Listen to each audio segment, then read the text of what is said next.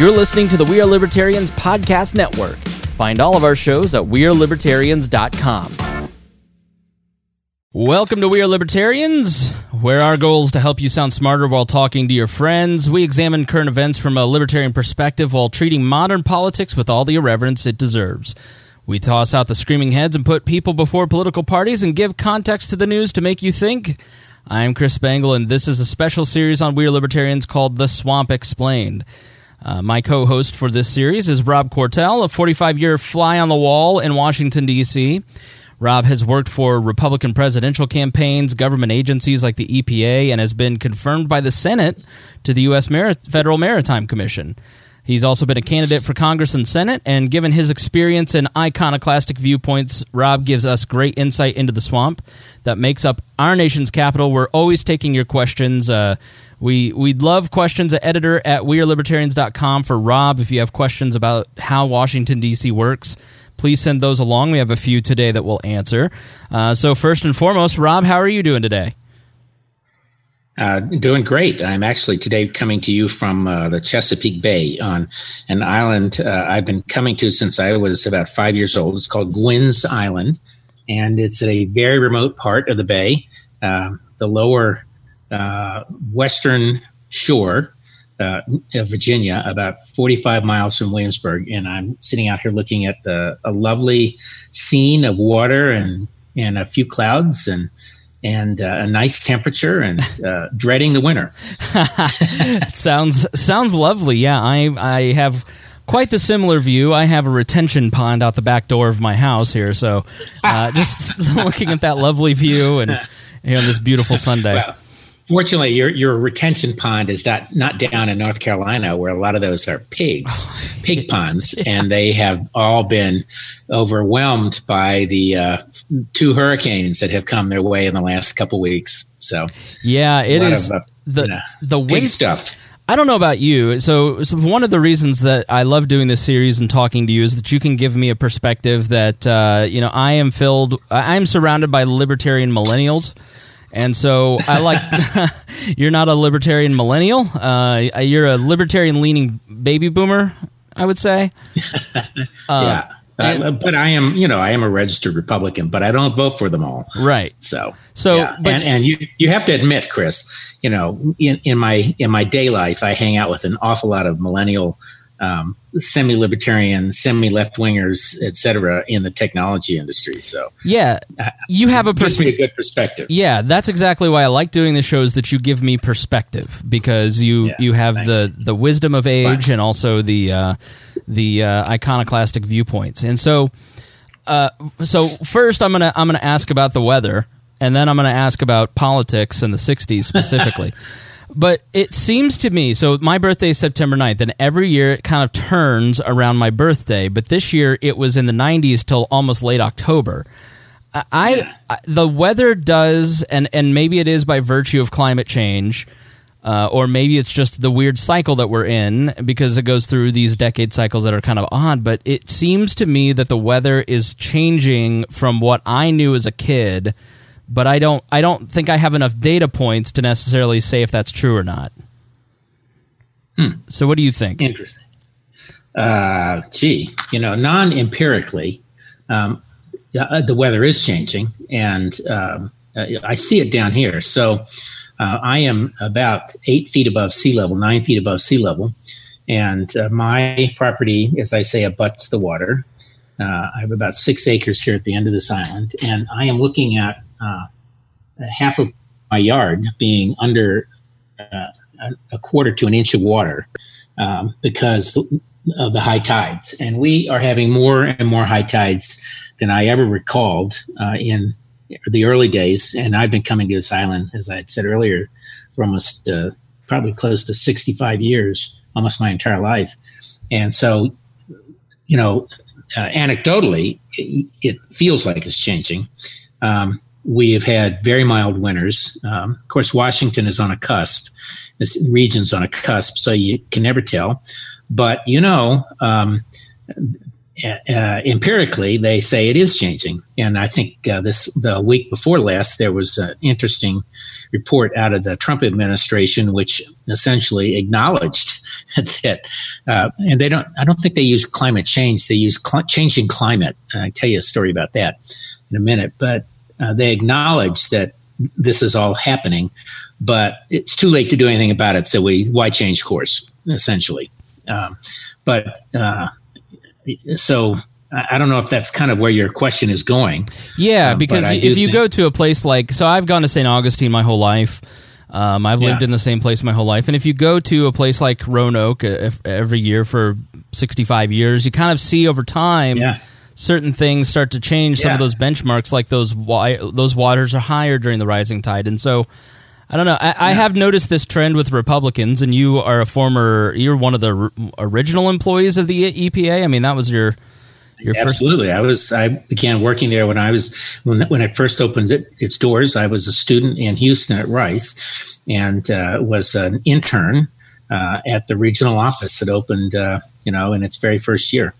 So, if you want to hear more about Rob's background, that first series, uh, first episode in the series, sometime yeah. I think around March was uh, a lot a lot about that. But yeah, I've noticed that Republicans. So I've been tuning into Rush Limbaugh lately, just to kind of. Ah. I'll, I'll, tune into Limbaugh, I'll tune into Hannity, I'll tune into Alex Jones, see what these people are saying, and I have noticed. I heard I heard um, Rush say the other day, you know, the climate is changing, but we don't know if it uh, is man made, and that is a far cry from about five years ago when it was this is just yeah. a complete hoax. Yeah, that's right. That's right. Well, and I think uh, it's very hard. You know, it's hard to deny most of this. Um, that issue of of man made, um, and you know, from the scientist standpoint, it actually uh, seems to be settled more and more um, that humans and you know think about how many billion people there are on this planet and all of the output and all of the industrial uh, activity it takes to support all of humanity. And it would be insane to think that we are not having an impact on climate. You know, we see our impact on the face of the planet itself, you know, the things we move and the things we build. So uh, it would make just common sense. And uh, just uh, yeah the complete you know, the complete change of the beef industry and that that's effect on on you know not not just the cow farts but also just the land that it takes to support that. But then yeah. you start burning all of the palm trees to get palm oil in Indonesia and some of these other places. And then then lo and behold you go up to to see video of the North Pole and it's got soot all over it. And that's what's heating up yeah. that's what's accelerating all this. So yeah I mean I don't I don't I don't know much about climate change but there does seem to be well, and, and, we are uh, we are a very close short distance here to uh, the Virginia Institute of Marine Science. My wife is on their advisory board, and uh, in fact, when we were um, building this property here, we went to them for a forecast, and their forecast was that uh, in the next uh, uh, 50 years, and I wanted to build a property that my children and grandchildren uh, could use uh, in the next 50 years it, it's going to rise by x number of inches. So you know you really have to buttress yourself. And then the other thing you have to think about is all these people who can't do anything about it whatsoever. So just south of here is uh, norfolk which is right on the water and the military has huge facilities there. Um, about um, a year ago, I was invited to attend a conference um, put on by the military on they could not call it climate, change. It was called uh, the, the effect of changing climate on military readiness and support. And there was an, a, a holdover uh, assistant secretary of defense, a woman who was very, very good, who, who pointed out that use of that phrase, uh, changing climate. And, um, and, and, the military um, has essentially been forbade for ideological reasons in the administration to be able to to publicly uh, talk about and um, and and make plans around what uh, they know is happening, which is that their facilities are threatened by the rising tides. Uh, and in Norfolk, the tides go over the seawall um, and flood the streets periodically, far more than they used to. A similar effect down in Miami, and uh, some of these cities have the wealth inherently to be able to deal with that, but but not all do. You know, if you're an island out somewhere in the Pacific, and you're gradually being swamped. One day there's going to be no island, and you don't have an alternative. So, Venice, uh, Venice, for instance, 150 days out of the year, they have to put up ramps, walking ramps, yeah, because there's just right. because now but there's nowhere think, to walk. But I do think this is a military. You know, this is a defense issue, and they recognize that five or ten years ago. I, you know, of all the institutions in Washington that that uh, don't get enough due uh, for reasons of, of, their inherent worth. I, I, think the military is one of those. They, my experience over the years, and remember, I, I came of age during Vietnam, and so everybody sort of hated the military, and, and a lot of my friends and others who were vets came back, and you know they were kind of reviled because the war was so reviled. Um, today, people have a very different attitude, and the military itself is really one of the most uh, they're one of the most uh, self-critical in a positive way organizations I've ever seen. And so they really take seriously issues like climate change. You know, they they have to worry about whether they can get supplies to the ships or the ships in the docks or whether the docks are going to disappear. Um, all of those kinds of things. So uh, th- I do think that's one of the inherent contradictions um, uh, between the ideological part of the Trump administration and sort of the rational part, and then uh, and then uh, likewise the uh, you know, the swamp, uh, which a lot of the military would be considered the swamp because, you know, these guys spent their careers developing an expertise and they, they do it on behalf of their country and, and, and they're not worried about ideology. They just worry about outcomes. So, so let's uh, let's break out and let's talk about some of the uh, more sadder subjects. To be honest, um, yesterday yeah. there was a tragedy in Pittsburgh where was it 11 people? I yeah. think i saw 11 last. people killed at a uh, number injured. Yeah. Yeah at a bris where it was at a synagogue. It was a child naming ceremony an infant naming ceremony and uh, gunman walked in. And this person had um, a profile on a social network called gab which is right I, I'm a free speech absolutist, and I have been on Gab, and it's disgusting. uh, it's it's just it's as gross as the media says it is, um, and that's part of the problem. We'll we'll talk about free speech later this week, but. Uh, you know, he says he's not a Trump voter. He's not someone who supported Trump, but he's clearly on Gab. He's motivated by anti-Semitism. And then the the day before that, or a couple days before that, the attempted uh, I, I mean, I guess we could call him a bomber. He wasn't very good at bombing. He just sort of was like, well, what would go in a bomb? And then just, I don't know, strong. He didn't even Google well, it. it didn't uh, but you know, the the uh, Chris Wray, the the uh, head of the FBI, said these are real bombs. Right? No, they're filled with explosives. Yeah. They were filled with. Yeah. Uh, yeah. It, it, was the. Um, it's kind of what it's pyrotechnic. I think is what I heard reported. Right. Uh, what you'd put in fireworks. So they were they were actually dangerous. Uh, he yeah he seemed like he seems like that guy. Everybody has one of these people in their town where he's rolling around in the van with the the crazy stickers all over the place, and you're just like, yeah, that guy's that guy's got a screw loose. Um, we'll yeah. we'll give you more details on him on Tuesday and as well as the Pittsburgh shooting. And I, I saw in Meet the Press this morning there was another there was an a, a black couple killed in uh, somewhere in the Midwest, and the guy in a Kroger because he was trying to get into a black church and couldn't get in because of security to to basically shoot up this church, and he was motivated uh, by hatred towards African Americans. So you know we have these three instances of of violence coming from I, am not going to say the right because these people all three of them seem to be fairly unstable and just because they have Trump bumper stickers, it doesn't mean that they're motivated by politics. And I would say the same about the guy who said he was motivated by Bernie Sanders and the left when he shot up the baseball diamond. Uh, there, yeah. there are. Um, well, they're more motivated by pathologies yes. than they are necessarily by politics, I think is what you're trying to say. Yeah, exactly. And, yeah. you know, yeah. watching yeah. the Sunday shows, you and I watched the Sunday shows practically together this yep. morning. And it, it, and it's all about how the rhetoric is all Trump's fault. But of course, you have these instances of Eric Holder and Hillary Clinton and some of the people on the the figurehead. It's it's amazing to watch Joe Biden have the lack of self awareness where he's preaching a politics of change at McCain's funeral, and then three weeks later he's you know we got to kick him when he's down type type of rhetoric uh, towards Trump and. Yeah.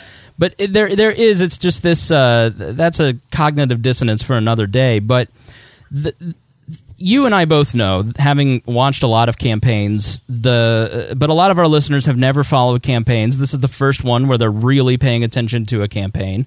And the yeah. month before, especially the two weeks before, things get really hot, and it's only going to get hotter as we move forward. And there's a big discussion about uh, how dangerous and violent the rhetoric is in politics today. Uh, you know, and I'll be honest, I, I watch a lot of this and I go, it's not that much more heated than it was during the 2004 elections. It's probably less in some ways. It is easier to pin it on Trump because he's so outlandish. Uh, but I've done a fair bit of history, uh, re- reading about the history of the 60s and the civil rights movement, and those, those were instances where you had entire groups of people just beaten because of politics. You had, I think, I think I read um, at one point. I think it was in one of the. I think it was Taylor Branch's book. It was like ten thousand bombings or something crazy. Yeah, yeah. It, it, was like an an enormous amount amount of political bombings in the United States that I was well, just surprised. That period was well, having lived through that period. So I was born in 1950, and in the I went to college in 1968, which was kind of a, a peak of the anti-war protests. But you know, before that, in the early 60s, you had all of the racially driven protests. You know, Birmingham uh, used to be referred to as Bombingham. Right. Um, horrific, horrific um, um, bombing in 1963 of a church um, racially motivated. There were there were thousands, as you say, of uh, kinds of incidents, um, not just in the South, across the country. The we- um, the Weather Underground. For- well, this was pre-Weather Underground because okay. this was actually during the early '60s. It was a lot of it was racially motivated. As you moved into the late '60s, when I went to college, it was the Weather Underground, and, and you know it was anti-Wall Street. There were eight bombings in New York City uh, on Wall Street in 1969, um, uh, carried out by kind of the left. Um, so, um, and and I will tell you, uh, in college, and I'm sure uh, I don't know how many of your listeners are my age or close to it, but um, you know, we would we we would have classes suspended um, because someone would call in a bomb threat. And this was at Rice University in Houston. Uh, Rice, which is not particularly liberal, was well, it's not not liberal. I mean, it's intellectually liberal, and in other ways. But I mean that in the broad minded, you know, open to new ideas kind of thing. Right. It didn't have a political point of view, but, uh, and in Texas, I'm sure it was considered left leaning, but um, we were 300 and some acres behind a hedge. Um, we uh, had just integrated, I think, in 1967. Um, uh, and that had caused its own set of issues. And um, uh, I remember vividly uh, campus being shut down uh, at one point because uh, people were afraid that there were uh, racially motivated attacks going to come across the the hedge, and um, uh, but classes would be called off because of a purported bomb threat and so on and so forth. And you know, my wife, who went to Sweet Briar College in in southwestern Virginia, which was a woman's college, then one of the seven Southern Sisters, and, by the way, how, how, times have changed. Most people did not would not know that today that the University of Virginia and Virginia uh, and uh, uh, some of the other public institutions did not admit women. Duke did not admit women. Princeton, Harvard, Yale wow. did not admit women to, to as late as, as 1967, uh, 68, 69. So, you know, if you were um, a Southern, intelligent Southern woman, you had to go to something like that. You could have gone to Virginia Tech. My mother went to Virginia Tech uh, back in the 40s, so I, I know it was um, they allowed women in, but UVA did not, Duke did not, and nor did the Ivies. And but my point was, she, even she had a bomb call in out there in the middle of Nowheresville, uh, you know, near Lynchburg, Virginia. You look it up on the map. So the and the whole climate was scary. I mean, I think we all of us in the 60s really wondered what on earth was happening to, society. You know, we had, of course, the Kennedy assassination in 63, but then you get to the election in 67, 8, 9.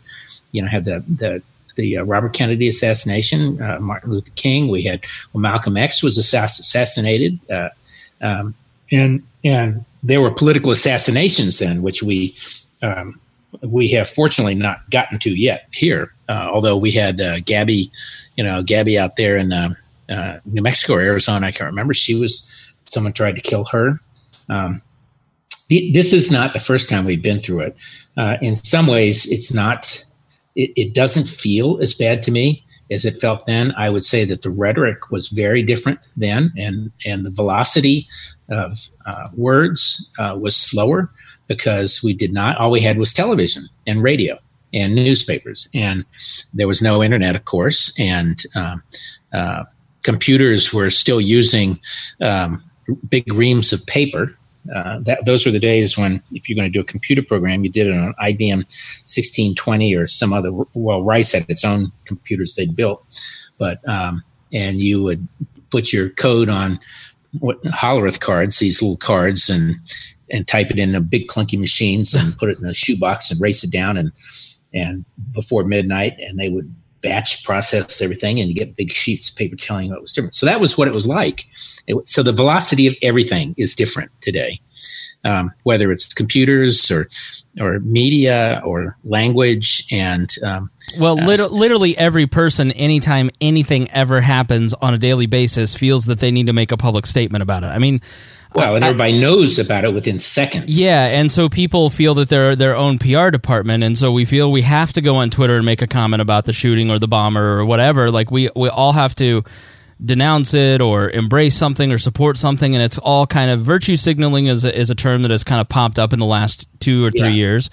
Uh, yeah. You know, and it is. It's it's a lot about social proof. Am I in the in group or am I in the out group? And do I wear being in the out group as a badge of honor? And yeah, so it is. It, it, it is a situation where everybody's talking about everything, and usually from a very ill-informed place, and from a you know, if you read Jonathan Haidt's. Um, book on religion and politics and why it desi- des- uh, the righteous mind that's what it's called he basically is right, like it Twitter is essentially just um, apes grunting at each other. it's yeah. just impulse comments, and so yeah, it it does feel very volatile, but when you look at the 60s where you had major figures being assassinated you had uh, you know, we had race riots. We had the Watts riots. Yeah, Vietnam. Yeah, we had anti-Vietnam riots. We had, you know, we went from race riots to war, anti-war riots and all of that. Now, the other thing that I do think, and this does not excuse, we should not excuse any of this at all. Um, I, and I think the, and I, I do think and this is not a criticism of Trump, of which we have many on this show. yeah. But uh, he, you know, his reaction to me, he was asked a gun control question um, uh, either this morning or yesterday, and his response was, "I think if these people been able to have a guard in the synagogue, that this might not have happened." And of course, that's been read to say as Trump's first statement was about guns. And I am no fan, as you know, um, but that was not his first. That that was a leading question, and of course, it's been um, it's been recontextualized in the media. I think, and in, in a way that's not. That's a good way of saying really propaganda. Yeah. yeah, yeah. So that's not exactly right. They shouldn't probably shouldn't do that. But I think the other question is really how much can you do about this? Um, the the reality is we have what 340, 50 million, 60 million people now, and if one thousandth of a percent of the population is uh, uh, criminally uh, uh, pathological and wants to do something like that, um, that is still 360,000 people. Yeah. so, um, uh, and so every one of those is magnified uh, beyond its particular meaning to something else. And, and of course, people are sort of right that language and rhetoric and, and the politics, I think, has an effect, but it, I don't think it's causal necessarily. Well, yeah. people have this feeling that if I, they someone disagrees with me, it's violence. like everybody's yeah. a little well, too people, sensitive. Yeah, that's right. Yeah. Well, I, am sure I've told you the story before that my my uh, my kids. Um, I, I, think millennials, you, you millennials have a different view of things. when my kids and I would get into some form of disagreement when they were younger, and I'm I'm thinking I'm just being intense. They're saying, "Stop yelling at me! Stop yelling at me!" Right. And I and and I'm thinking, well, if I were yelling, you would know it. but um, but I do think uh, these some of these things are hard to. It, it's all very hard to grasp. It's all terrible in, in, uh, in just in and of itself. Um, but I, I, have to say that I think the 60s were a much more uh, terrifying period for Americans. We it, it, felt as if it was complete political instability, um, racial divides, uh, economic. Uh, the war tore people apart, um, and uh, uh, I think a lot of our differences today are more magnified than they, in fact, actually are, and they are they are magnified in a way that that uh, um, makes them a, it's it's convenient to handle things as being left or right. Yes, it's very sim- the, the internet is very simplistic. For as yeah. as in depth as you can go on a show like this, social media is everybody's just so like there's a joke on on the show that I work for during the daytime that Charlie Daniels is blind and that Roy Orbison is blind and and it's just pure purely silly because they're not blind and I'll get these letters like I worry, I researched this for three hours, and you're giving out false information. It's like you're listening to a comedy show. It's a joke. like everybody's just yeah. so literal and straightforward, and so it, it is. It's it's let me get it down to the most simplistic thing, and I think we're kind of being drugged down by the lowest common denominator, the people who can't think in a complex way. Yeah. So let me ask let me ask you this. So yeah. if you go back to the '60s, then obviously the 70s and 80s follow it. How did the country grow out of it? Was it just that the people who were the most radical grew up? Because the people who are the most radical right now are the Gen Z kids or the younger millennials, the kids who are in Antifa are all in their early 20s. I mean, do those people just grow up and change and, you know, they're Bill Ayers and all of a sudden they're friends with uh, Obama on educational boards and, you know, and, and they just sort of over time change their stripes? If, you know, how did the country grow out of that period and change? Well, that's a, that's a really interesting question, and I'm not a sociologist, as you know, but I but experientially, if you think back, um, so um, there was actually a pretty strong response by society and leaders in society to try to actually deal with all of these various issues. So, you know, the response to Rachel Carson's book uh, finally was the Environmental Protection Agency, and then we had reorganizations.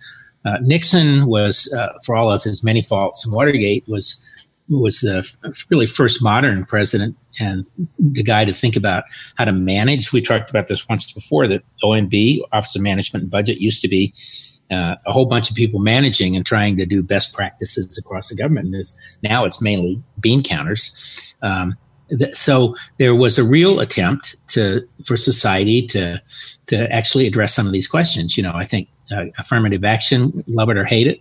Um, uh, these were uh, people trying to figure out what do you do about this? And um, and I think that uh, some of the more radical forces on left and right became isolated enough that um, uh, that you could actually extract from that isolation what the actual issue was and try to deal with it. The war essentially ended in Vietnam, and you know Nixon ended that in 1973. I guess was when we finally pulled out for something like that.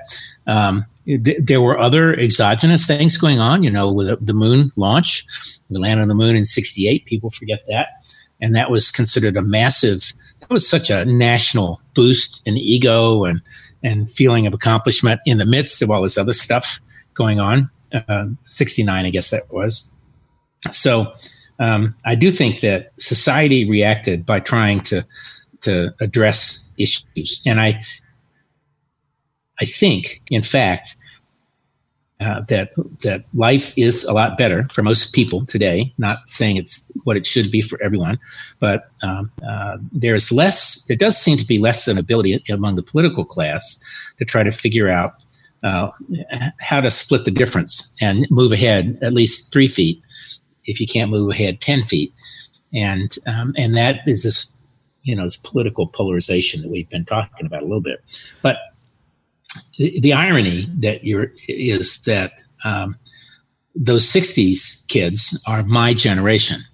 And when you look at who votes today and who votes relatively conservatively and who is uh, voting for Trump, a lot of those people are the people who grew up in that period. Hmm. So Um, now, many of those are not the radicals. And they remember the radicals then were a small group on either side.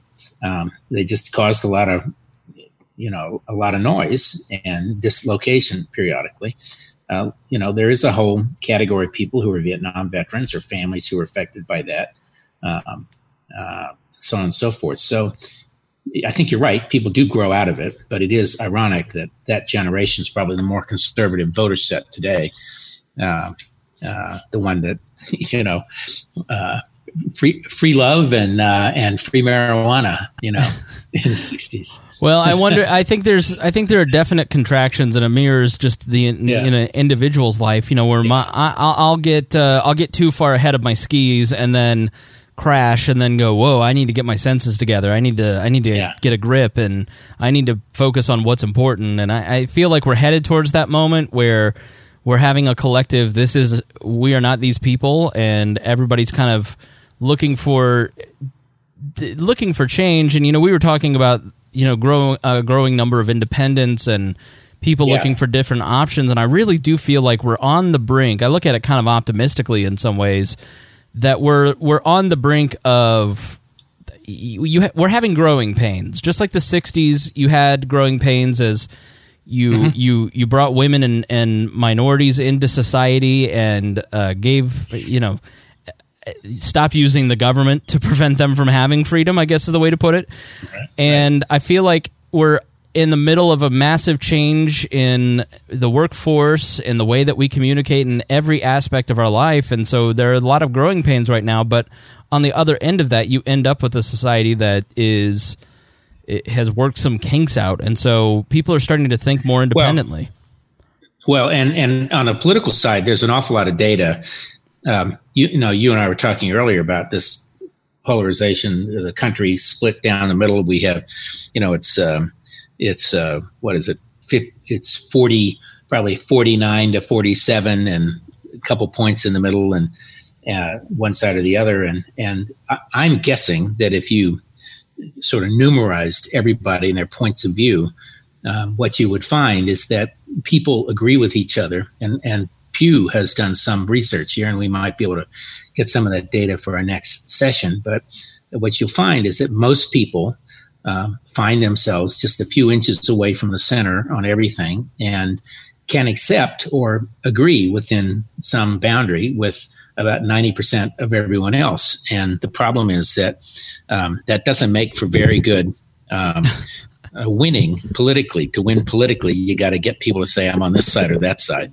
So to me, I think a lot of there's an aspect of this so-called polarization, which is is not real. Um, I, I think it's man-made, uh, and I don't mean that in the way they would say that it's rhetoric and everything else. I think it's man-made in the sense that you, you have to divide in order to win. Uh, I'll tell you. Yeah, I'll tell you exactly. And go ahead if I'm cutting you off. No, no, no, no. Okay. No. Uh, just a thought. Just a just a editor's note. When you wrestle with the mic, we can hear that. So just be oh, be aware of that. Um, I, doing this show, and I've I've worked in radio since 2004, and politics and politics or radio. Uh, and so when you're doing media, when you're doing anything that builds an audience or you're trying to grow a community, there's two ways to do it. You can just do the hard work and grind and be very thoughtful and very detailed and produce a product that nobody else is doing, or you can be kind of outrageous and get attention for yourself and be a flash. And what I've learned over time is that flash will always get you a bigger audience quickly, but it doesn't last because it eventually destroys you. I think the way to the way to look at this is like Tomi Lahren or Milo Yiannopoulos. Those people are inherently more exciting for people to watch. There's always a lot more eyeballs on them but at the end of the day, it's it's not as exciting as maybe a uh, you know maybe even a Tom Woods podcast or, or, or something. So when you're when you're looking at how to do and, and if you listen to every episode of We Are Libertarians, you hear this over the years. We've we've gone back and forth between all right, let's do the cheap and easy sugary diet type of broadcasting, or let's feed you a proper meal that's going to make you a, a healthier person. And so there's always that tension, I think, and that's part of what people love Trump because Trump is reality TV. But Mitch Daniels yeah. is what you really need in government, and Mitch Daniels is so boring, not Donald Trump. right. You know, and so what what plays in media is not centrism. Like you roll your eyes at Michael Smerconish, you love to laugh at Donald Trump. You know, it's so it yeah. is. It's a lot of a lot of it. I place on not just corporate media, but what we choose to consume. We're training the behavior of politicians, media corporations by what we what we choose to actually consume in any area. And so that's that's a big part of the problem. So yeah, I agree. I think most people if they have a conversation with each other, they agree on a ton of things. You know, treat people fairly, don't steal their stuff, you know, but that's not good TV. And so that no, I right. think is a huge part of the problem. Yeah. Well, and and you mentioned the the so-called boring politicians. I do think one of we've talked about this before. One of the big ironies, and you know, the title of this is "Drain the Swamp." one of the big ironies here is that um, there's not a lot of draining going on because there are not a lot of Trump people in, in office yet because they haven't nominated most of them. So the, the government is still being run by the professional swamp swamp uh, denizens. So uh, some in some respects, fortunately, yeah. So, uh, do you want to talk about midterms, or should we ask that question about the swamp and then talk about? Uh, yeah. Well, I guess one. Uh, either way, let's. Uh, I'm happy to go however you want to go. All right. Let's let's segue into the swamp, and then we can do our midterm predictions towards the end here. Yeah. Uh, you you are a prognosticator of uh, foremost ability, so I want to make sure that we get you on record in case we right. don't talk before the election. So. Uh, Ryan Lindsay in the Facebook group, and if you're not in our Facebook group, please go join it. And uh, while you're visiting wearelibertarians.com to find that link, make sure that you sign up for all the other social networks in case we disappear. Um, Ryan asks Has Trump had any meaningful effect on the swamp? Yeah. So that's that's a good question, and uh, you have to divide it, in my my view, into two parts. Um, one part is there's just a whole lot of function that the government has to undertake. They've got to get out social security checks. They've got to run the Defense Department. They have to see that um, um, uh, various institutions function, that student loans get you know dispersed, that they get collected, and so on and so forth. Um, fortunately, that stuff kind of runs on its own. Um, then there is the other side, which is the big policy part, and I, there's no question that in um, certain areas uh, where Trump has taken a strong personal interest and has really put his people in place, you are seeing um, big changes, uh, whether it is in our approach to the Iranians or to the Russians or uh, to China uh, or to trade or to um, uh, uh, neighbors to the north or south or any of those things there's no question that um, his appointees um, have changed the dialogue and uh, in ways that make a lot of people uncomfortable um, and which many view as destructive. But if you uh, if you're like me and you you're you like to see change, um, uh, you probably like some of it and you don't like some of it, and you may be disgusted by all of it. and have a problem. So on the some things, uh, the swamp is being drained, but that's not really the swamp. How we deal with the Chinese. Um, uh, the, I, I, alluded to it a minute ago. The big issue for Trump in getting control of the swamp is that uh, they, in order to do it, you really have to have people running departments and agencies. So you know, there are roughly about um, 700 political uh, executive branch positions that have to be nominated by the president and then confirmed by the Senate. Um, about a little over half of those have been nominated and gone through the Senate process and are in place. And another quarter have been nominated, and another quarter have not. And that means that um, to just under half of all of the positions across the government um, that you know that includes cabinet secretaries and deputy and assistant secretaries and and um, uh, agency heads and uh, and you know, the, the number of government agencies is, is mammoth. Um, and they have to be the only way you can change their direction or drain the swamp, if you want to call it that, is to actually put people in place um, to do it. You know, you just can't wave a wand. So, um, looking at uh, Trump's um, kind of priorities, about three quarters of the political positions have been filled in defense. Uh, about uh, three quarters in, in education, health, and human services, uh, about two thirds in, in Homeland Security, which, in my opinion, is hugely critical, and only two thirds in Veterans Affairs. And of course, you know he's been emphasizing all that, and it and he doesn't have all the people in place to, to manage what are huge budgets. Um, where he doesn't care so much, agriculture, state, treasury, labor, interior, and the Justice Department, it's it's half or less. Uh, and, and, then if you start at EPA, only 40% of the people who um, the political appointees have been uh, uh, approved, and another 20% have been nominated.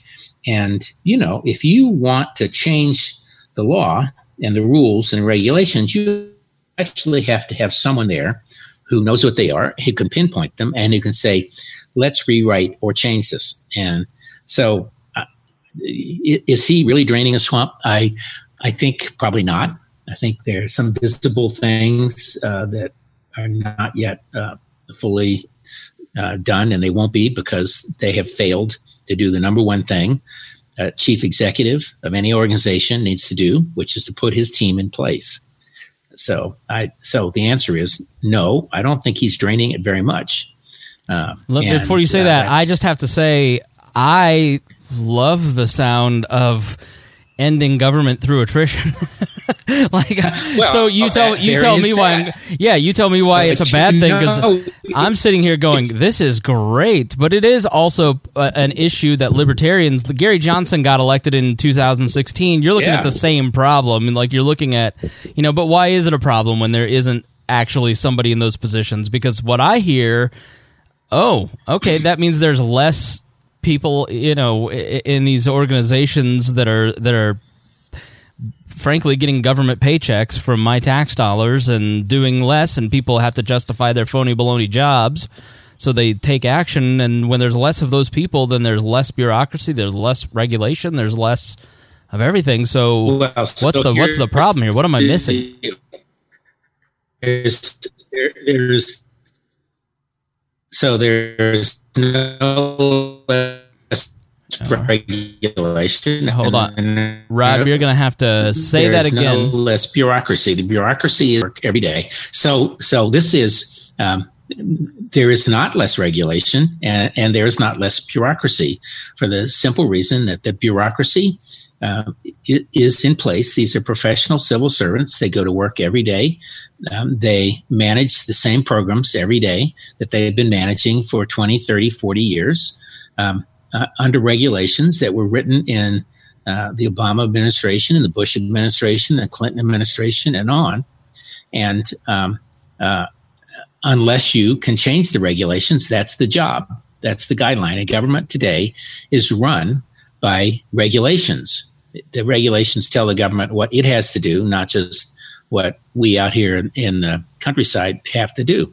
So if you don't like the labor regulations, um, you uh, right today uh, they are identifying and have identified Obama era reg- labor regulations that uh, this crowd doesn't like, and they're publishing uh, changes that eliminate them. But by and large, most of everything is still in place, as are the people administering it. And they can do some visible things. Uh, interior, for example, can de-designate, de, uh, uh, certain parks and things like that. But by and large, um, there's very little that has changed because they don't have the capacity, the manpower to actually do it. And that's because they have not made the appointments uh, in place for people who have the, the same point of view. Now, in the defense of the bureaucracy, um, bureaucrats uh, know that they uh, their job is to reflect the inclinations of whatever the current political uh, administration is uh, within the rules of law. And so you, the way it works is you have an assistant secretary and he wants to change a rule uh, under the law. He works with the bureaucracy. He says, this is where we want to go. Uh, they, being good civil servants, help him write it in a way that stays within the law. Or if he says, I don't like that, they'll actually help him write a new law to send to the Congress where they will rewrite it. Um, but you don't have much of that happening because they, they, they have failed. Uh, this administration has failed in its number one job, which is to put people in place to execute its vision of government. Hmm. Yeah, that makes total sense. You have to have people in there actually going, "Hey, there's a problem here. We need to fix this," as opposed to just letting it rot on the vine. That's yeah, yeah, makes total sense. Yeah, you you were telling me about um, how uh, how this came up as we were talking a little bit about um, Khashoggi. Khashoggi, and, right? Yeah, and you mentioned that you work in the Middle East, and that kind of led to some of this. So, can you tell us a little bit about your experiences working in Middle Eastern countries? Oh well, one of one of the uh, companies that uh, we started is a company that um, uses technology to uh, optimize and manage the movement of trucks to and from ports. And we began in Jordan, actually, about 15 years ago. Um, another organization on the board of which I sit, the Northern Virginia Technology Council, about 20 of us business executives and 100 government officials sat down to a lunch with the King of Jordan, King Abdullah, who was then fairly new in the job. And um, and uh, I happened to sit next to the ambassador from Jordan, who was a serial technology entrepreneur, and we great conversation. I ended up getting invited over, and the government, U.S. government, this is where they can do good things, uh, was trying to encourage investment in that country, in Jordan, which is an ally, and uh, and has been supportive of the U.S. ever since its founding.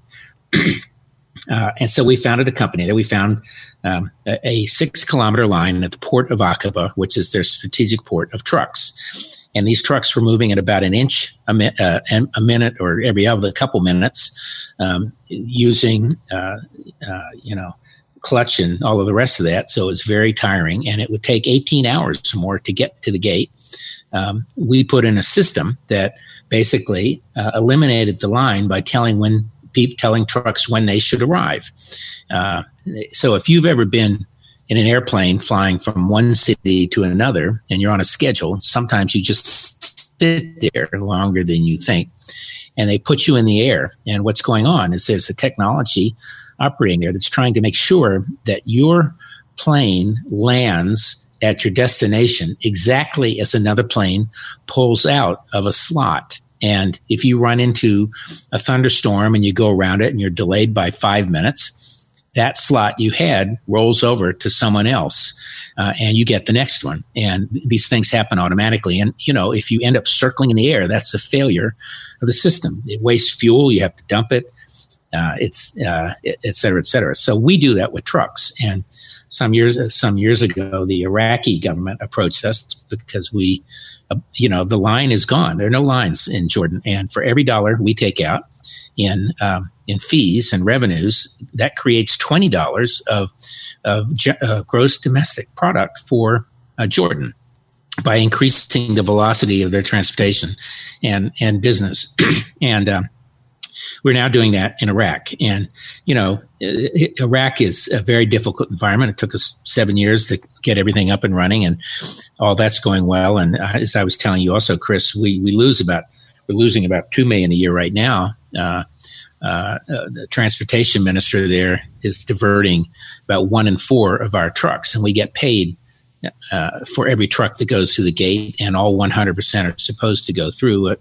But now they've just had elections, and so we believe that the new government is going to be less corrupt uh, than the old one. Uh, kind of the way this is, you know, the and of course we're looking at Saudi Arabia as a potential place to go, and uh, and other countries across the Middle East and North Africa.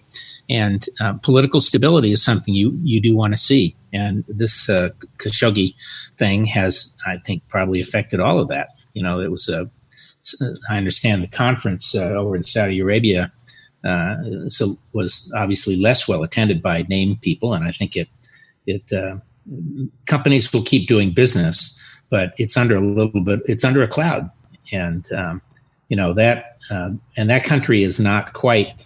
It's not in the least bit democratic. Um, Jordan has elections. Iraq has elections. We um, they are now they've just finished their third election post war, and they have a new government, and it's a tech, technocratic government. Um, I mean, even frankly, even the Iranians have elections. Um, you know, they don't get to pick who their who their uh, who, who, gets to run. Actually, the, the, the mullahs have a veto, but um, even there, uh, the election outcome is not always predictable. So there is a form of democracy going on there where people are able to express their opinion.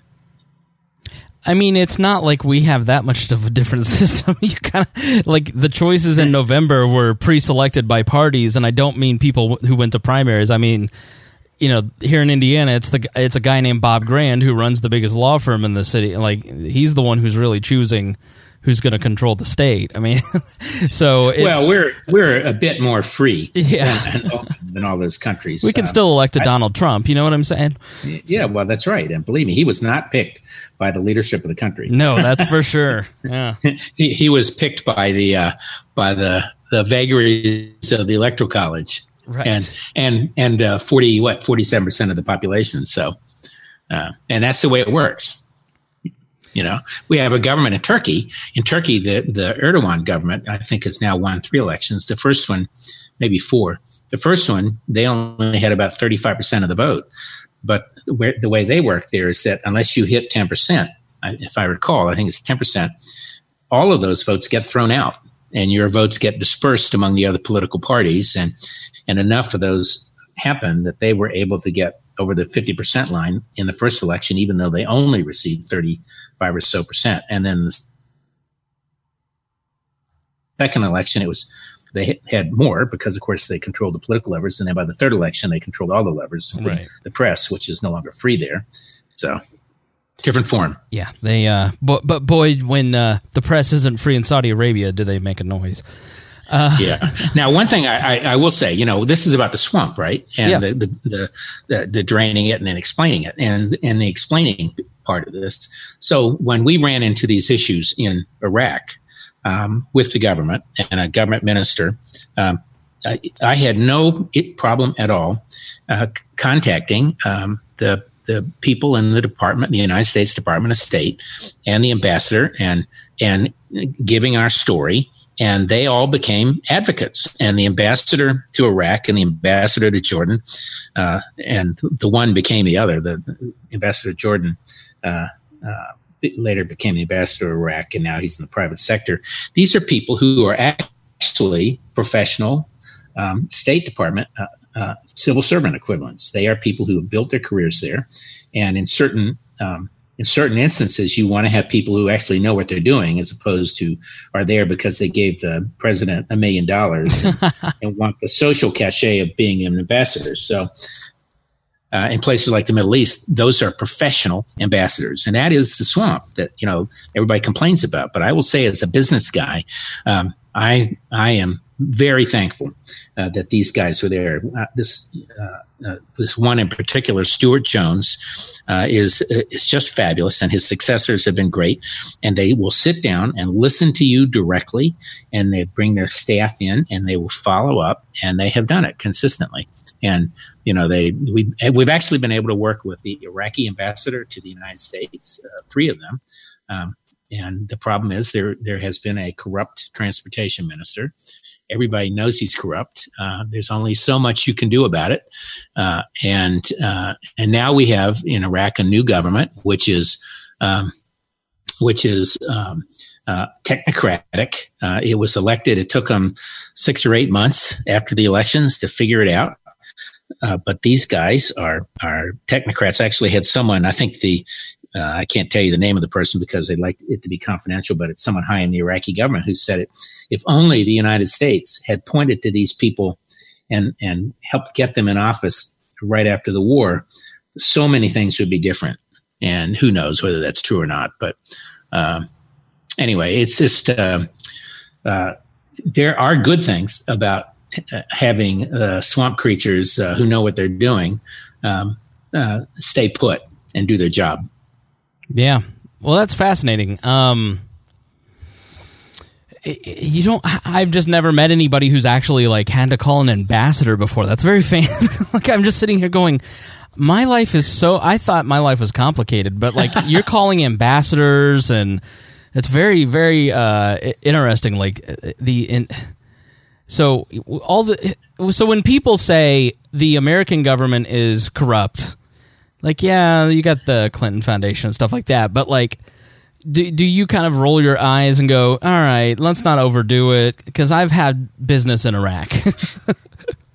yeah, yeah, I, I do think, um, you know, of course, there are different kinds of corruption. There's monetary corruption, and there is um, uh, intellectual corruption, and there's political corruption, and all of that.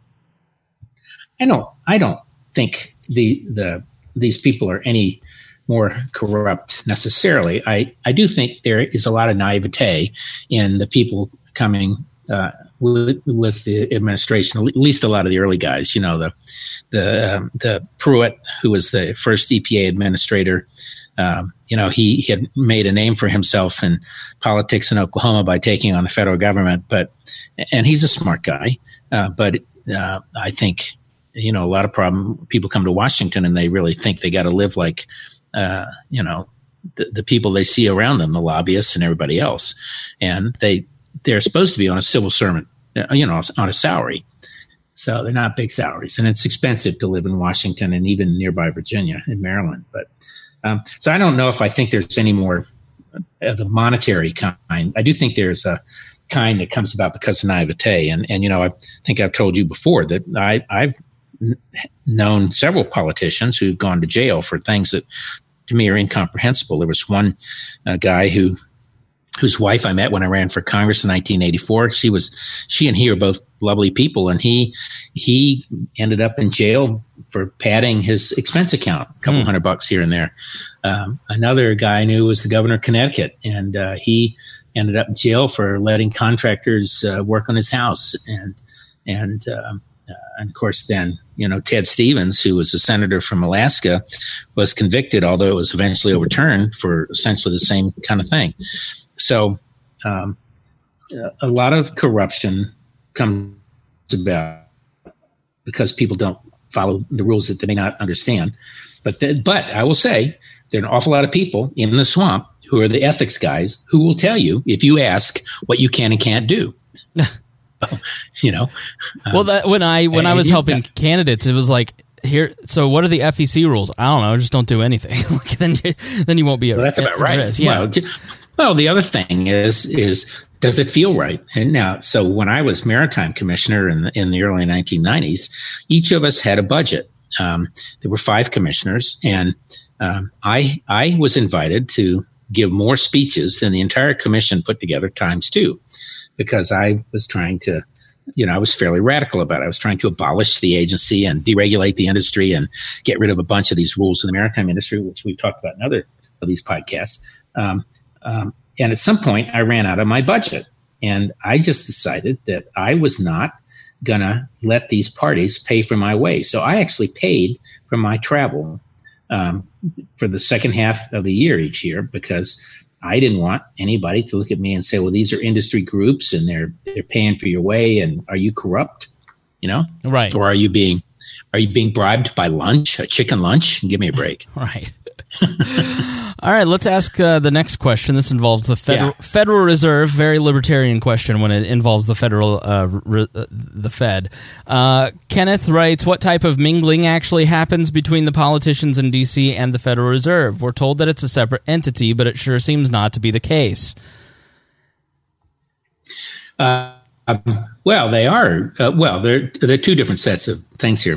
One is. Um, there is a constant exchange of information between the bureaucracies um, of the Fed and um, other uh, agencies like the Treasury Department, and they have to do that because you know they they have to they're buying and selling securities and and all of these things, and there are a number of things which are required by law.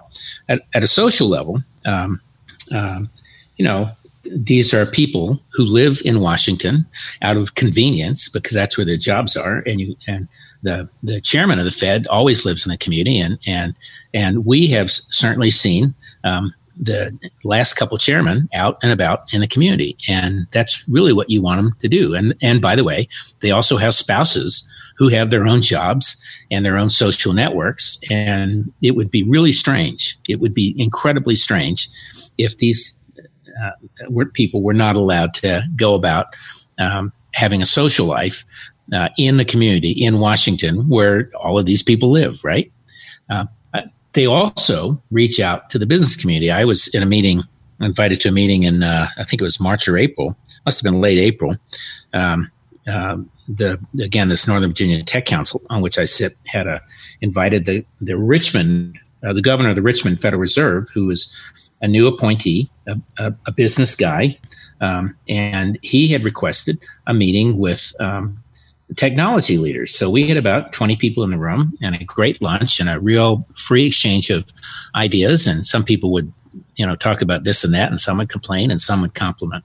Um, but it's hard for me to think it's a bad thing for for the governors to not take part in society on a regular basis. And it's hard for me to think it's a bad thing for them to not sit down to lunch and consult with business leaders about it. Yeah, I think the underlying question here, the underlying concern is the idea that if you're friends with somebody or if you're acquaintances with someone uh, or if you're supposed to be, uh, you know, if you're Robert Mueller, the special investigative counsel, like you're never to have any kind of relationship with uh, anybody who's involved in anything. So the, the, I think people have two conceptions of Washington, D.C. and government in general is that everybody who draws a federal government paycheck is at at a dinner party every night and meeting everybody well, else. No.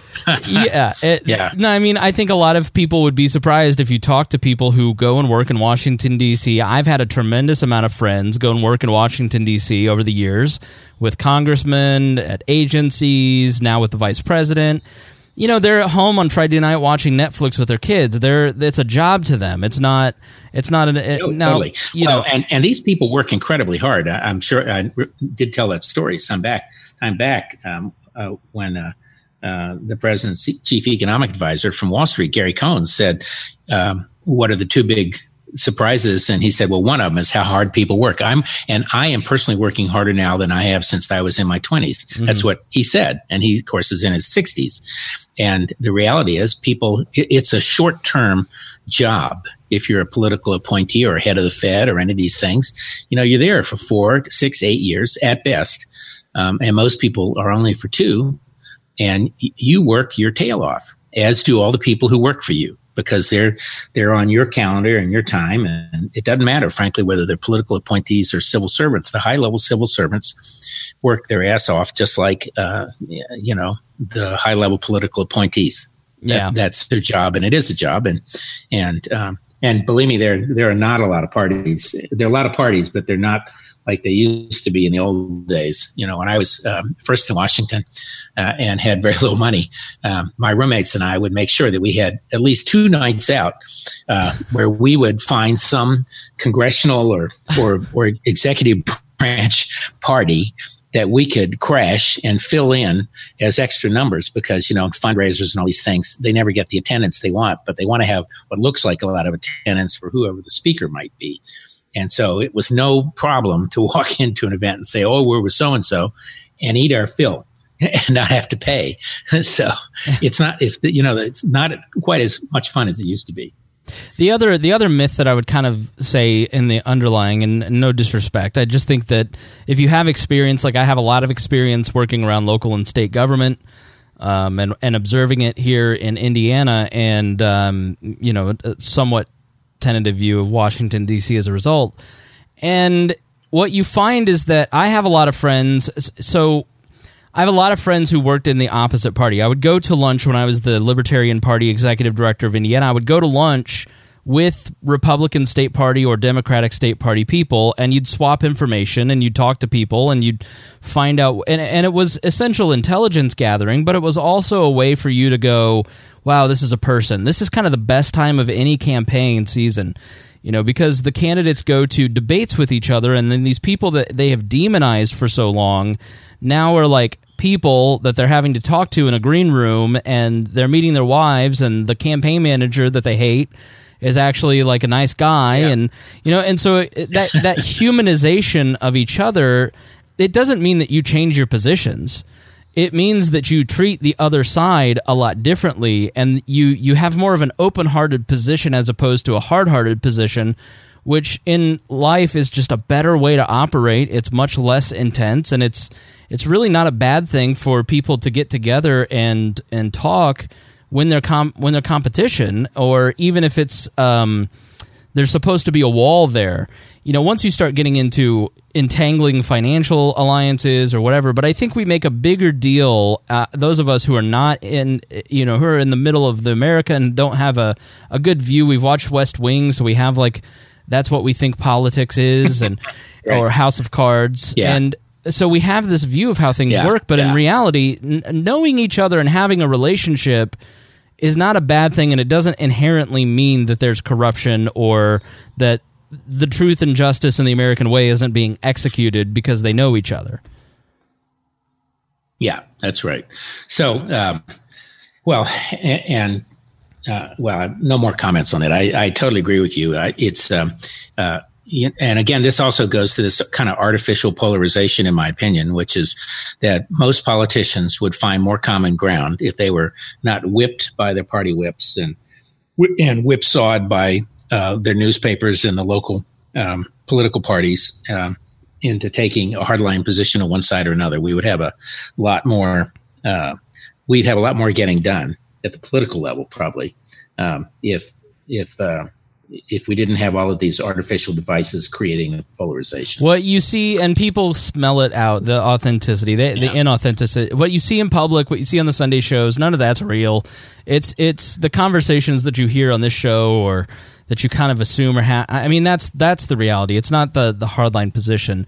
So, uh, speaking of, yeah. I I gotta I've got to ask you briefly about the Kavanaugh stuff because I wonder a if you've ever met him or been around him or what you thought of it, and also what was the environment like there in D.C. as as all that was happening because that seemed to just light the city on fire. Uh, Kavanaugh, yeah. Um, I had never met him. Uh, I knew kids who went to his school, uh, who, who, were his class, who are in their now in their early 30s. Um, the school certainly had a reputation. Uh, uh, at least when my kids were there, you know, it, not they didn't go to that school; they went to another private school. But um, uh, when they were in high school, um, what's 15, 17 years ago, um, you know, the school absolutely these boys' schools had a reputation. Um, so I will say it whipsawed everybody. Uh, my wife would not discuss it with me, nor would my daughter, um, because uh, you know you, you, can't. It's hard not to get into a conversation about it without um, having to take a, kind of a polarized position. And and my own view partly was that uh, I know personally, I think I don't think she was lying. Um, and I think most people would say that, although I think having been, she was probably traumatized by the event and therefore it was magnified in some ways. And that's, that's rational. Um, I don't think he was lying in the sense that if he, if he was the, the kid who was doing it, um, how on earth would you remember it 36 years later? And he was probably blottoed anyway, so he didn't remember it, even though he said he never got drunk like that. So, so uh, I I think both people are good people and and all that. I think for personally, the thing that made me and many of my friends uh, uncomfortable was his very uh, kind of impolitic rebuttal at the end, an attack on the senators, um, which felt um, really out of place and really not very uh, judicially tempered in, the sense of a guy who's going to have to, um, at some point, review the laws that these very people have passed um, it felt inappropriate. And that, I think, is why one of the retired justices came out and opposed him. Um, on the other hand, I just went to my 50th high school reunion uh, in Orlando, Florida, a class of 686 people. Um, I ha- have physically seen only two people from my class in all that time, and maybe had email contact with three others. Uh, only a handful of times, and I went back thinking about, oh my God, do I know? Am I going to know any of these people? And you know, you you have probably been to your tenth or fifteenth reunion, if that much, but uh, we all walked around with name tags that had our high school photo on it and our name and our name in big letters so you could read it and people would reach down and look at your name tag three inches from their nose and they'd say oh i know you and and i know i did the same frequently and uh, even though i had not thought about or remembered any of these people in all of that 50 years or had contact um, the fact that you knew them came flooding back but you could not remember anything. I could not remember anything about any event except the semi-traumatic ones. Like uh, I, there's a, a guy I, uh, who I was friends with. He was president of one of the clubs, and and my last encounter with him, he grabbed me by my shirt and said, "Stay away from my girlfriend," and threatened to clobber me. And I saw him there, and uh, and obviously he thought I was trying to make time with his girlfriend. Uh, and I saw him there and I said, hi, you know, I had, we haven't talked and my last recollection was this. And he said, really? I don't remember that at all. I can't believe I did it. and I remembered it. so, and he had ended up marrying her. So I, I think, I think trying to remember what happened, even if you had a primitive calendar, 36 or 26 or 50 years, you know, earlier is just, I think that's really problematic. So I think in the end, and I've noticed that a lot of the press, even the left side of the press, has been saying this, a couple people recently, it's that it really came down to kind of a due process question. Um, these things may or may not have been true, but you know, you can't prove it and you can't disprove it. And, and, um, no matter what you do. So I think in the end, that's that's essentially what Susan Collins said, and she also made the point that um, the groups who oppose uh, Trump and others that, that, they did put out a press release uh, the day the, the morning of before his name was even announced with X's in the name because they didn't know who it was. Right. But this person that they were opposing was a terrible choice, an anti-American, and on and on. So. Uh, I think it's going to be interesting to watch him. Um, my sense is he is going to be more moderate uh, than uh, Neil Gorsuch, who uh, was the last uh, judge, and I don't think he'll be quite as centrist as the judge he's replacing, Justice. But um, I don't think he's going to be the winger that he's painted. Uh, uh, so it'll be interesting to watch that. And now it's disappeared. And did it energize the base? Uh, that that is yet to be seen. You know, we'll see in a very few days um, what's what's going to happen. I think yes, but it, it is the, the, polling for out, out, there shows that people aren't don't even remember that it happened. I mean, they you know. Yeah, it, I think it, that's right. It's just it's when people like this is going to swing the election for Trump. I'm like, there's there's two news cycles a day and we have 30 days. No, it won't. so, no. well, no. And I think that's been swamped as has been this, the, this so-called caravan out there, which I understand is now down to about 3,000 mm. people. You know, the, the Mexicans are, uh, are uh, actually taking their applications for asylum and feeding them and they're peeling off. Uh, and of course, it's still a thousand miles away and moving at about uh, eight, five or five or six or seven, eight miles a day, if that much. Um, so so I it's going to be interesting. I think the election uh, is uh, it's pretty much up in the air. I'm still kind of where I was before when we get to that part. Yeah, well, we're, there. I think that a lot of polls show that in some of the key congressional districts, Republicans are tightening the race. Mike Braun here in Indiana is tightening with Joe Donnelly and. Uh, you know that that is uh, it's been quite the the race to watch. My friend who lives yeah, in Florida, yeah. she just moved to Florida, so it's her first Florida election, and she's like, I can't take the mail anymore. It's insane, and so it, you know it it seems like a no holds bar. I think there's a lot in, at stake for for the president uh, if the Democrats actually do retake the House by a significant margin.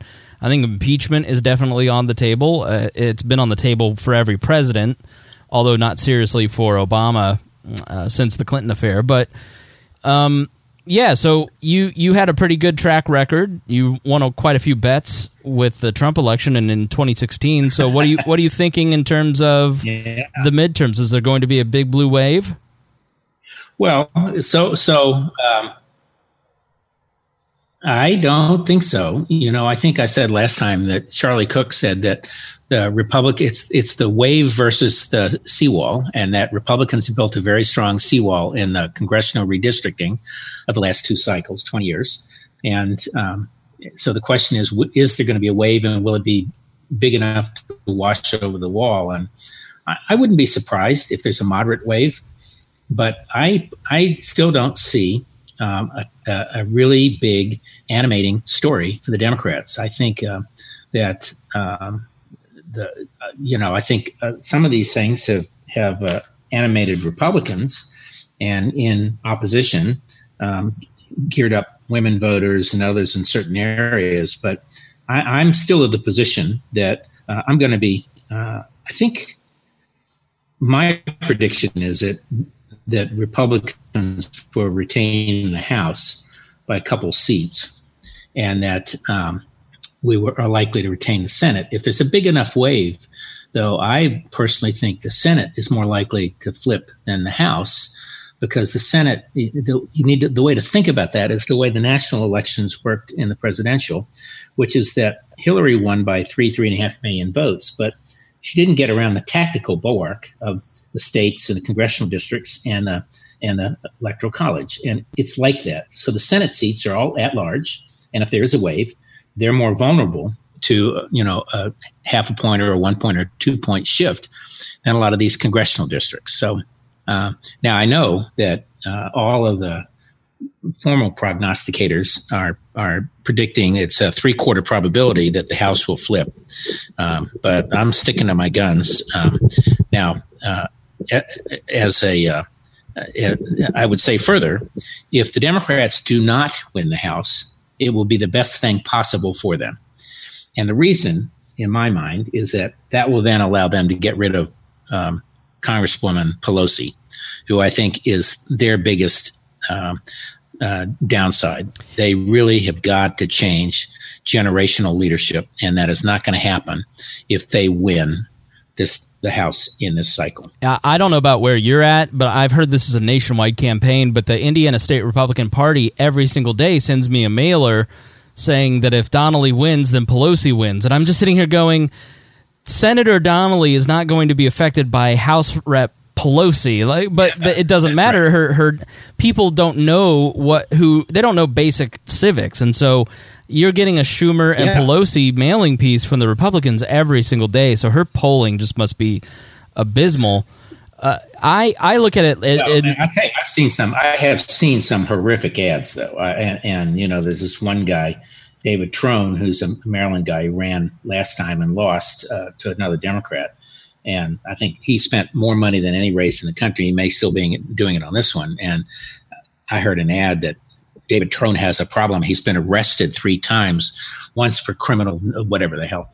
And uh, it's just unbelievable. I don't know anything about what it's about. And then, of course, he comes on with these happy, happy dippy, happy dippy kind of ads uh, about all of his accomplishments on the other side. And he'll probably win because it's a blue seat. But um, and then I'm hearing similar ones in the other direction against um, uh, Barbara Comstock, who is a friend and, and who I like. And, you know, I, my big fear, uh, given where I come from in the party, is that we will continue kind of the losing streak of moderates. You know, in the last cycle, um, all of the moderate Republicans in the Virginia uh, legislature were kicked out, and that was a big loss.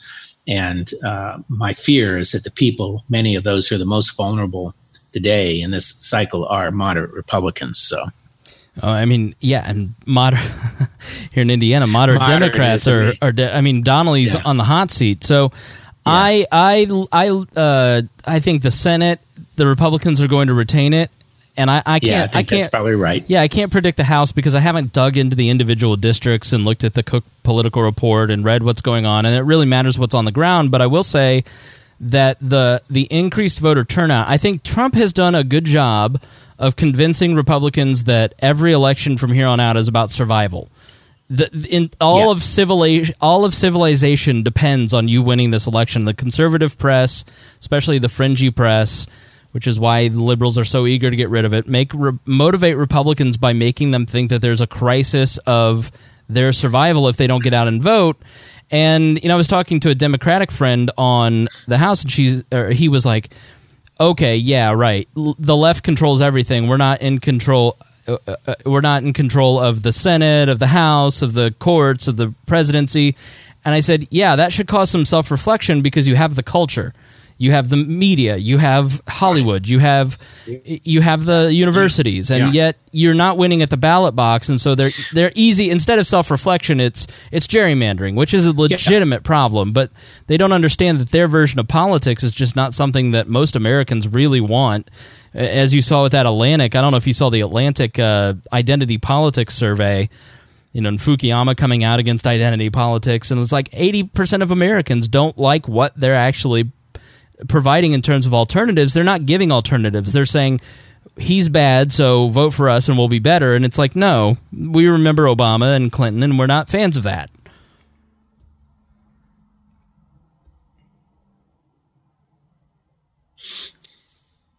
So, all right. Well, I guess uh, I've left you speechless. You did. I, I completely lost your signal. Uh, that's one of the problems living down here. You might have to edit this little section for everybody. Yeah, I might So, I might leave it in because it was it was I- it was kind of funny. Uh, yeah. So so yeah, I just I think Republicans are Republican turnout's going to be really high, and then what's crazy is that what you're going to see from the left if they don't win the House and the Senate, or if they win only one, it's going to be full scale. The Republicans stole this in Georgia. The Republicans stole this at the ballot box. They purged the voter rolls. They gerrymandered. It's like there there is absolute truth to a lot of that, but at the same time, it is the same argument that Absolutely. it, it's the same argument that chilled me to the bone that Trump made. I'm not going to accept the results of this election, and Democrats just cannot accept that Hillary lost. They're not going to accept a loss here. They're not going to accept a loss if Trump gets reelected, and they're just kind of perpetuating their own crisis of democracy when they don't do their own level of self reflection and go, maybe we are the problem. Maybe we're not offering good solutions. Maybe Well, I do not the think answer. there are some. I do.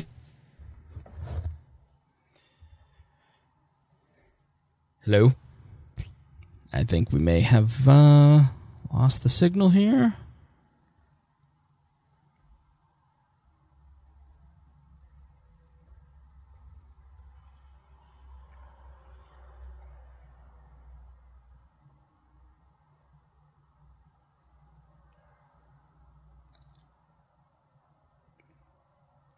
I don't know if you can hear me now, Chris. Okay, there we go. Now you're back. You got me again? Yeah. Okay, you got me. Yep. says it's uh, unstable. Yeah. So just go right into your answer because we didn't hear anything that you said. Oh, yeah, and I, I didn't hear anything in your question. Okay. but Ba- what I was going to basically my question was- I do think they're real questions. That this election. Yep. There you go. You. Okay, you hear me now? Mhm. Okay, so I think the gist of your question, I, where I come from, is this election is going to be all about turnout. I think they're real legitimate questions in Georgia in some of these places, um, uh, and I there's actually absolutely a conflict, and I don't mean to accuse the, the the Republican in that race, but he is in a conflict position. He should have resigned a long time ago before he ran. Um, so uh, it is about turnout. Uh, I don't think the Democrats have a lot of animating issues. Um, uh, I think you're right. Republican and Democrat turnout is going to go up. Um, I think the big issue is are there going to be more uh, suburban women and that ill, you know, and I mean that as a broad demographic who come out, uh, and that's going to be interesting. I mentioned the moderate Republicans. Um, by moderate, I, I do mean people who are willing to try to talk to the other side and who are actually interested in making sausage, which is really what Washington is supposed to be about a legislative process. So uh, they're not moderate in a lot of issues. So can you hear me now? Uh, yeah. I heard all that. It was great. good. feels I feels feels like one of those phone ads, doesn't it? yes. Uh, so let so, me. So let- so I'm wondering if uh, do we, w- let me know now uh, when you're ready to talk about food. By the way, That's I'm ready. Uh, I'm ready. To, I was just about to to ask. So on the show, you know, everybody ends up visiting DC at one point or another. I uh, Yeah. may be there in February for LibertyCon. I have not decided if I'm going to spend the money yet. well, but- hopefully you're here before that. Uh, yeah, LibertyCon. I don't know if it's in January or February, but um, yeah, I I I love going to DC, and DC has great restaurants, and nobody loves to eat and drink more than Rob Quartel. So he, we have a series, we have a segment here on the show called "The Diner's Guide to DC." And so, with that, without further ado, please explain to the folks what your recommendations for food, drink, entertainment are when they visit the nation's capital. Well, what we're, what I'm going to do today is actually recommend that folks uh, go to um, uh, a website called Bib Gourmand, uh, G O U R M A N D. Um, so the Michelin, I'm sure you've all heard of Michelin stars. Um, Michelin, of course, gives stars to really highly rated restaurants, and we have a number of those in Washington. But for most people, um, what you really want to look for is what they call their Bib Gourmand, B I B G O U R M A N D. And they added 19 new restaurants in Washington to their list of 21 or so from the year before. So Washington is finally being recognized for having some really good and interesting food. And, uh, and these are restaurants which are, by definition, affordable um, you know, you can uh, you, you have to be able to order two courses and a glass of wine or dessert for forty dollars or less, and so uh, they include uh, uh, a Filipino restaurant, Bad Saint, and uh, Chili Ch- Chilcano, uh, one Chloe, which I is fabulous down at the waterfront. There's a vegan restaurant, Fancy Radish. Um, just a whole lot of very interesting restaurants. So you want to go to um, uh, uh, a website called dcist, dcist.com uh, slash 2018 slash 09 slash bib underscore gourmand underscore 2018 underscore dc uh, or just go to dcist.com and look for bib gourmand and uh, that'll give you a really good starting place Excellent. Yeah, if you send me that link, I'll put it in the in the description, and then people can just go press the button. we'll do it Yeah. we'll do it All right. Very good. So, uh, any final thoughts on this episode for for the folks out there in America? I'm not taking bets on this election, uh, but I am still uh, predicting the houses will not change. That's a bold And we'll prediction. looking. Right. All right. Rob, thanks so much. It's been great to talk to you, and then uh, hopefully we'll get to talk here uh, in the next couple weeks and do a little recap of what happened. Dissect this next week. Yeah, exactly. All right. Well, we will talk to you soon, and thanks so much. All right. Thanks. You have a good one.